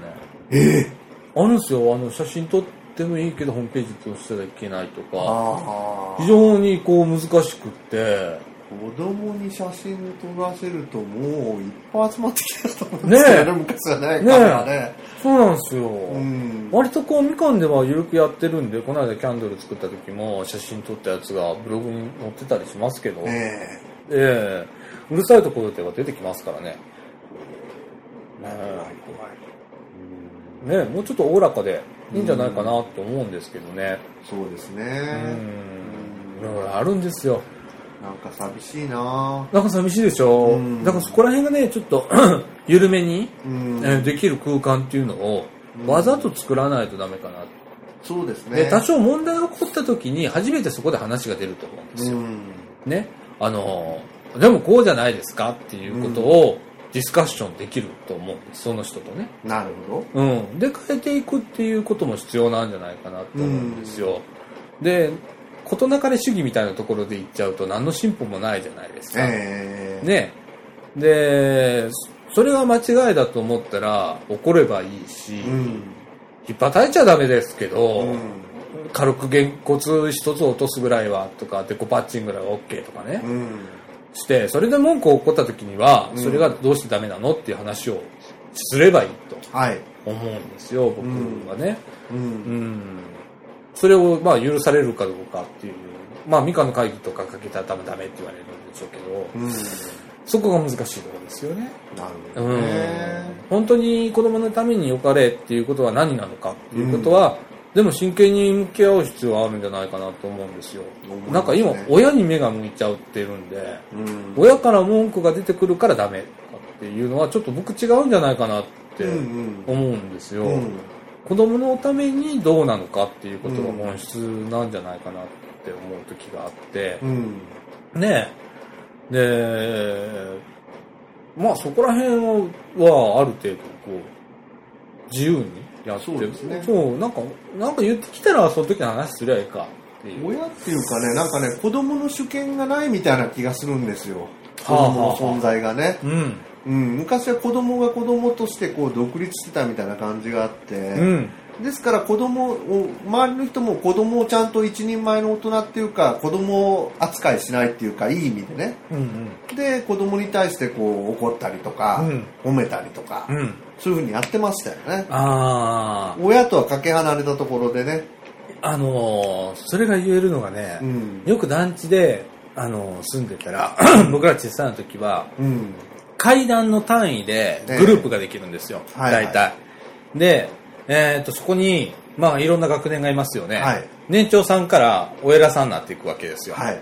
で下へ行けば行くほど、まあ、ちっちゃい、まあ、赤ちゃんに近いもんまでおって、はい。それがワングループになるんですよねえ、わかります。で必ず上の門が面倒見なきゃいけそないんうですそようそう。中間のやつは下を面倒見なきゃいけないんですよ、っていう社会があったんですよ、ええ子供の中でね、えで、えーっと、何かが起こったら、その、年長さんが怒られたりするん ですえ。そうです。よ。大体僕らで、ね、年長さんやったんで、ええよーく怒られたんですけれども、はいうん、その分だけまあ、よく悪さもしましたけど ね。でもなんかそういう社会があったじゃないですか、子供の中でありますね。子供の中にね。同級生だけじゃなくって、その今のまあ子供も減ってますから難しいんでしょうけれどもそういうのがありましたよね、ありましたね。今マンション見てたりしても同級生で遊んでるね大体、うんうんそういうこうグループまで行かないんでしょうねなるほどね。ねうちのマンションでも子供会ないんですよあ、そうなんですか。昔。はすごいあってすっごい人数いたんだけど、子供が減ったんで、うんでももう子供会がないんですよ、ああ、残念ですね。うんうん。で子供が集まれる場所を別個に作ろうっていうようなことうんをうん管理組合でやったりだとかあーしなきゃいけない時代になっちゃったりしてるんですよなるほど。変わりましたね変。わってるんですよ世の中 がだからねちょっとかわいそうかなって思ったりうねん、なんか寂しいですね。ねえうんまあテレビゲームもなかったしですね僕らねないですね。ねもう外で遊ぶしかなかったですもんね、はい家にいた方が退屈でしたもんねそうです。家にいたら追い出されますからね。ねえはい外行って遊んでこいって。ねええですよね。5時半になったら帰ってこいとか、6時になったら帰ってこいとかね、はいそんなんでしたもんね。ああ、今なかなか外で遊ぶこともままならないみたいなね。え。ねえ。ええ遊ぶところがないですよね。大人の目で見ても。そうですね。みんなね、柵とかで囲まれちゃって。そうですね。う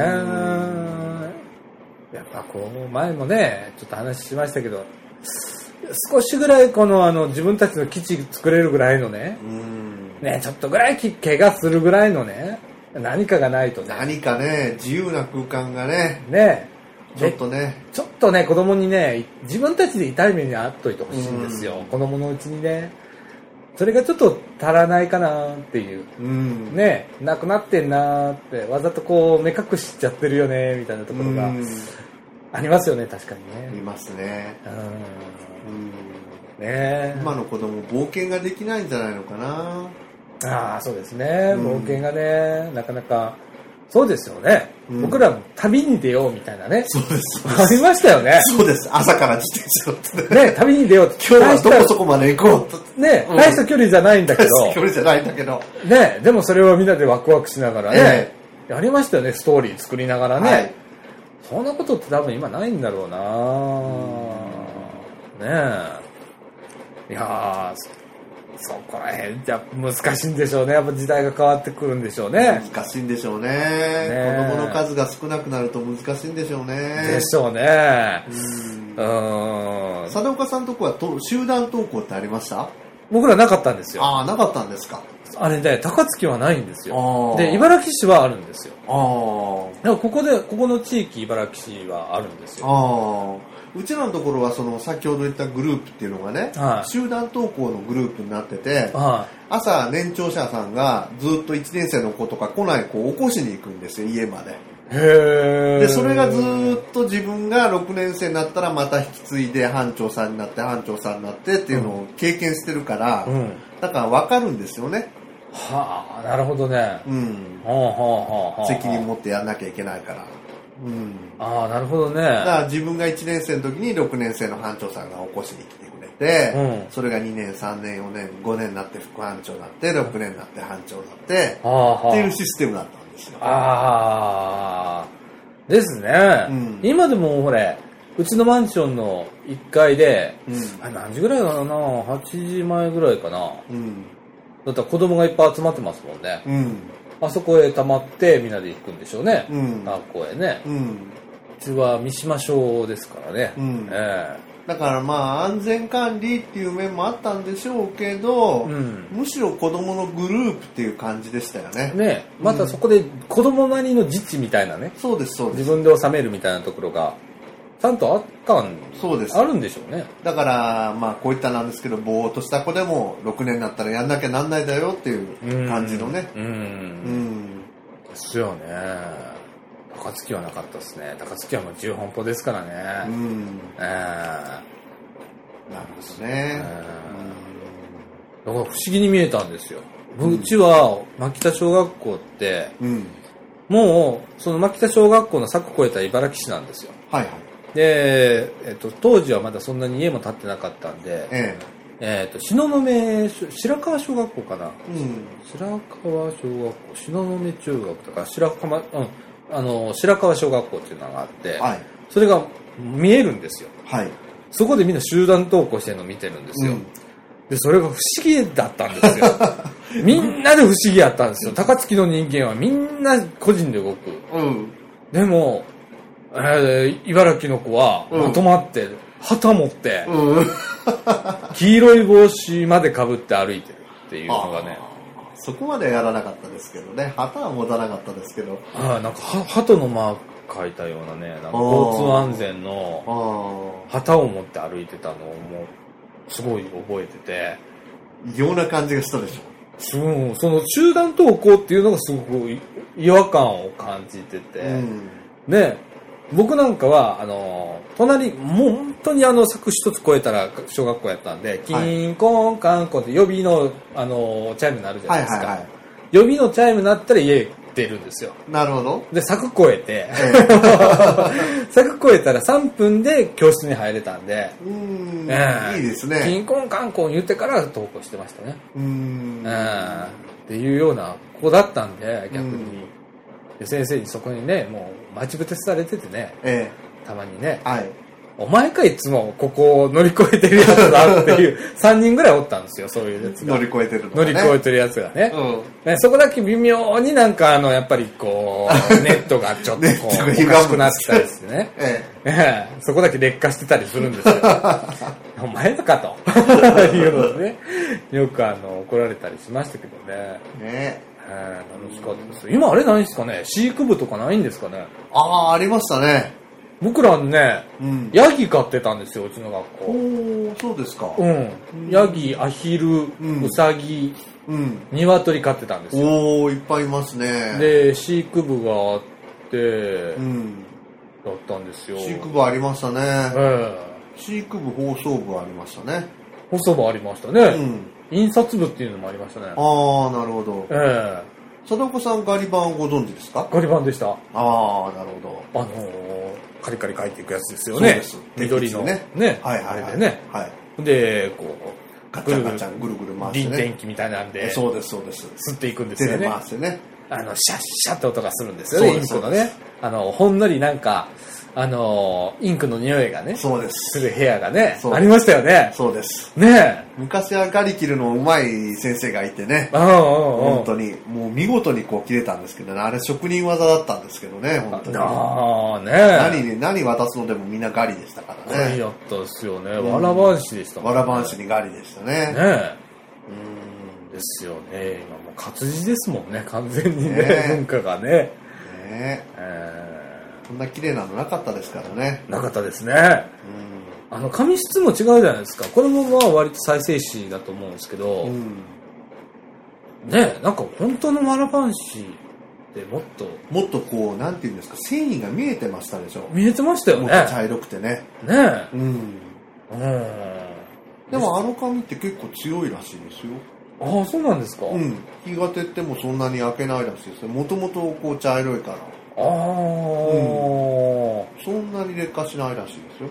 ああ、ほんで、印刷だから、うんきっとインクも馴染むと思うんですよね。そうそうそこう、今のプリンター通すじゃないですか。うん。プリンターって上に定着してるだけなんで、実は弱いんですよね、これってね。なるほど。うん。あれ印刷ですからね。ね、印刷ですから、インクですからうね。ん。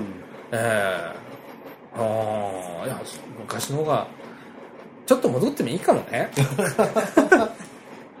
どうっすか昭和30年ぐらいに戻るっていうのは、もう一回そこからやり直すっていうのは。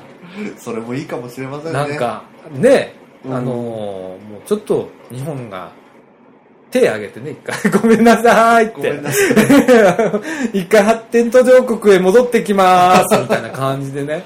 もう30年代からもう一回やり直して、行ってみたら、意外とまたうまくいくかもしれないですようね。ん。それはあるかもしれませんね。ねえ、耐えれるかどうかっていう問題はあるかもしれ問題はあなるかもしれませんけい。 ど。ねえ。でもね、多分ね、その、今クーラーがないと暑いって言ってるじゃないですか。ええでも昭和30年代ね、多分ね、そんなクーラーがいるほど気温が上がってなかったと思うんですよ、僕。なんかそうらしいですね。ねえ。うん。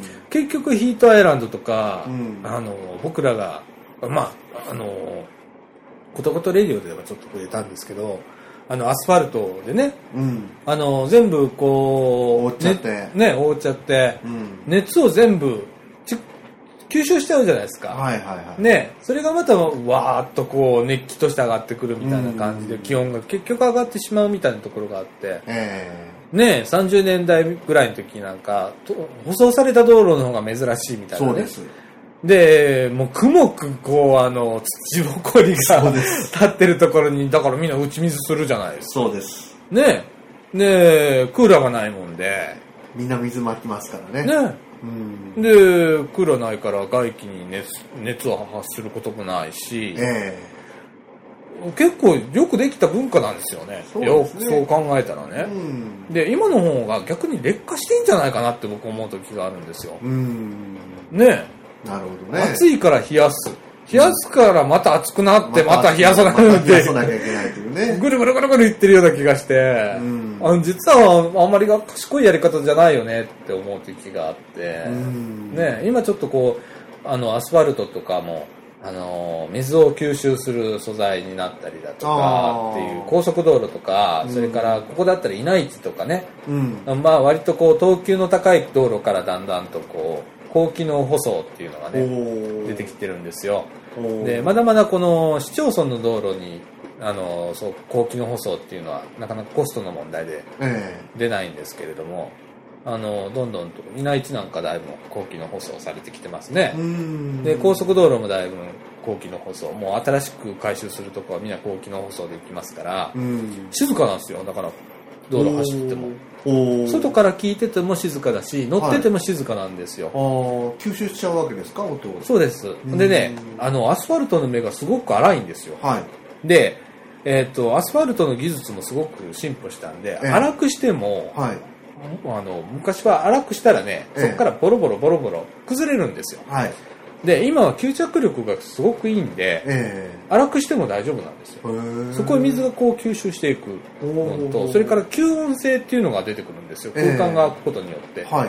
それが高機能舗装っていうんですけれどあもあ。ええじゃあ今までこれ、えーとアスファルトの上に雨が降ったとしてもそれがは速攻へ全部流れちゃって結局下水になってってそうですいねうような状況になるじゃないですかえで,、地面にこう、行かないえー行かないっていうことで余計暑くなるみたいなそういうのはちょっとずつね、えうん。ええあのやってるみたいですけれども、うん。まだまだ街の道路にはそういうのがないんでねそうですね。えうん。あれだけでもだいぶ違うと思うんですよ、うん。ねえそうですね。ね、あと屋上緑化とかね。ああ、ありますね。ええう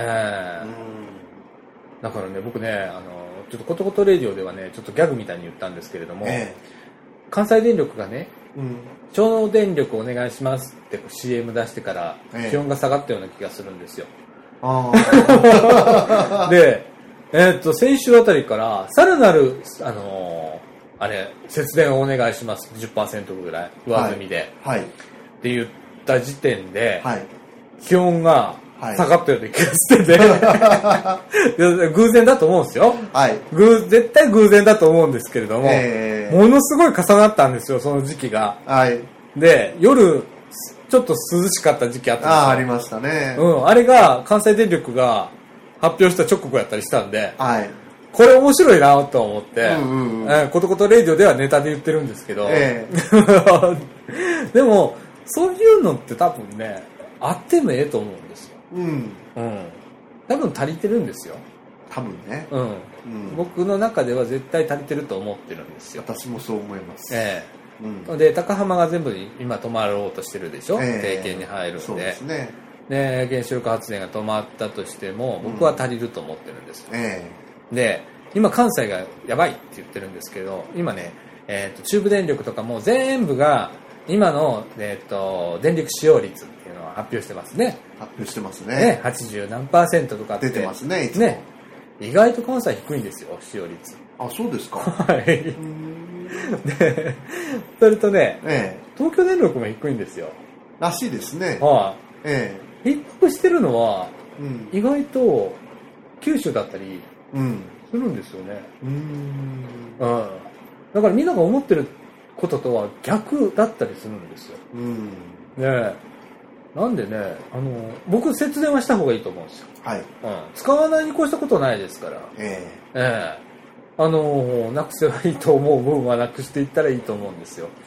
ええ。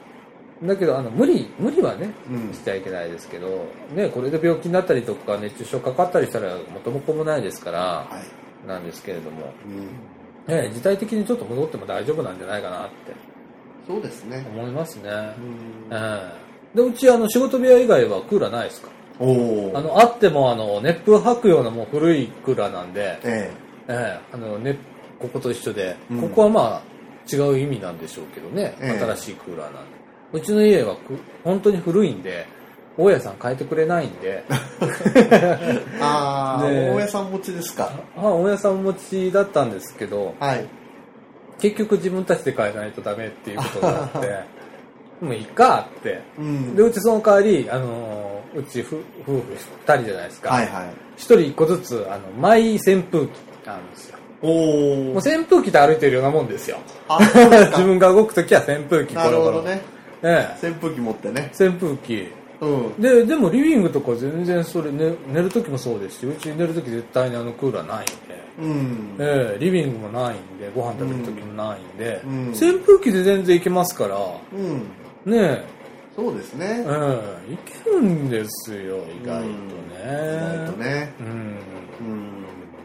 まあ、そういう世の中ねもうもうとってもいいんじゃないかなちょっと、うん一休みちょっとはね一休みするのもいいのかもしれません。ねえ、うん今こういう世の中ですから特にねええ。考え直すいいチャンスもらったのかなって逆に僕は思ったりするんですけどね、そうですね。えうんえ。ねえこういうことなかったら逆に絶対考えないですもんねないですね。ね、うん原発とかうん。がなければ絶対にこう僕ら考えないもんねえなかったですね当たり前になっちゃってますもんねうん。原発のこと自身も考えなかったですもんね何も考えなかったです。ねえ、はいだからいいチャンスだとは思うんでね、うんえー僕はちょっと関心持ってあのいろんな取り組みとか、ね、活動したりしてるんですけれども、はい。えーまたあのーね、まあ、脱原発にはあの賛成しろっていうのは僕はあの絶対言わないんですよ。ええ。えーあのーそう思う、本当に確信持って思える人は、うんそういう活動をしてほしいですけれども、うんえーあのーそうじゃないと思う人もやっぱりいらっしゃるんでね、強制になっちゃいけませんね。ね、あのーそういう土地に住んでらっしゃる方で、やっぱし恩恵を受けてて、ずっと恩恵を受け続けた人は、もうそれに依存しちゃってて、うん。もうどうしようもない人もいいるとは思うんですよ。うんね。あのそその産業があるから生きていけるような世の中もうそのそういう街の仕組みになってしまったところもあるんでね、うん。そう考えたらそれも考えね急になくすっていうのもね、うん。えーなんなんでね、うん。えーやっぱそこら辺も考えながらやっていかないとダメなんだろうなとは思って、えー、男とレディオはこういうことを喋ってるんですああ、そうですか。あー 高機能舗装から原発まで、おいあの鉄道行政からね鉄道行政から、交通行交政通から行政全般。ええあこういうことをね、話をするんですよ。ー非常にあのーそっちの関心を持ってらっしゃる方意外といらっしゃるんで、うん。はい。で、VS 部、まあ僕は VS とは思ってないんですけど、国土交通省からね、はいお叱りを受けたりだとかしながらですね、別にお叱りを受けるあれは全然ないんですけれ ども、まあね、興味を持たれてるそう、あの、非常に興味持たれ と。て非ます常ねに。興味持たれてる。興味持たれてる割にはね、今年かえらえちょっと、あの、国土交通省の、えーインターネットモニターっていうのに選選ばれまして、はい。今年からそういう活動、8月、なんか7月下旬から本当始まる予定やったのが、はい。 8月中旬になりましたと、今年はまあちょっと震災があったりしたんで、おー。ええで、まあ東北地方特にあの、モニターされる方が集まらなかったらしくて、なるほど。ええで、二次募集かけるんで、うん。 8月中旬からちょっとこういう活動も始まるとはい。いうことでね、ええ私は国土交通省に物を申す役に今度は、おー。はい、ススーパーバイザーじゃないですけれども、はい い。就任されたんですね。ろんなことやってるでしょいろんなことやってるっしょ。ええまああの、興味あるんでね。はい。ええまあそんな感じです。はい。はい。えっと、今1時間34分。まあこれ最高記録出しましたね、またね。1時間45分ぐらいの放送ですね。そうですね。はい。だから、まあ、あの、早急に今回から、まあ、64キロにリットルレート落とします。 で、対処します。はい。よろしくお願いします。はい。ということで、えっ、と、NPO 法人三島コミュニティアクションネットワークがお送りいたしましたみかんジュース。えーこの放送は掃除にもございます。ホームページ制作会社クリエイティブオフィスことことの提供でお送りいたしました。ということで、えっ、と、えっ、とね、一応8月の17日の水曜日は一応収録お休みということで、はいえっ、と、17日の週だから17日、19日かな、そうですねの配信分はお休み。はい。ね、ここだけ休みで、はいあとは全部やりますんで、皆さんどうもすいませんがよろしくお願いしよまろしす。くお願いします。また、あの、来週はやります。はい。はい。来週は、あのー白浜サマーキャンプのご報告なんて、えー入れながらですね、なるほえーちょっと放送したいと思います。ど。はい。ということで、今週はこの辺で、はい。さよなら。さよなら。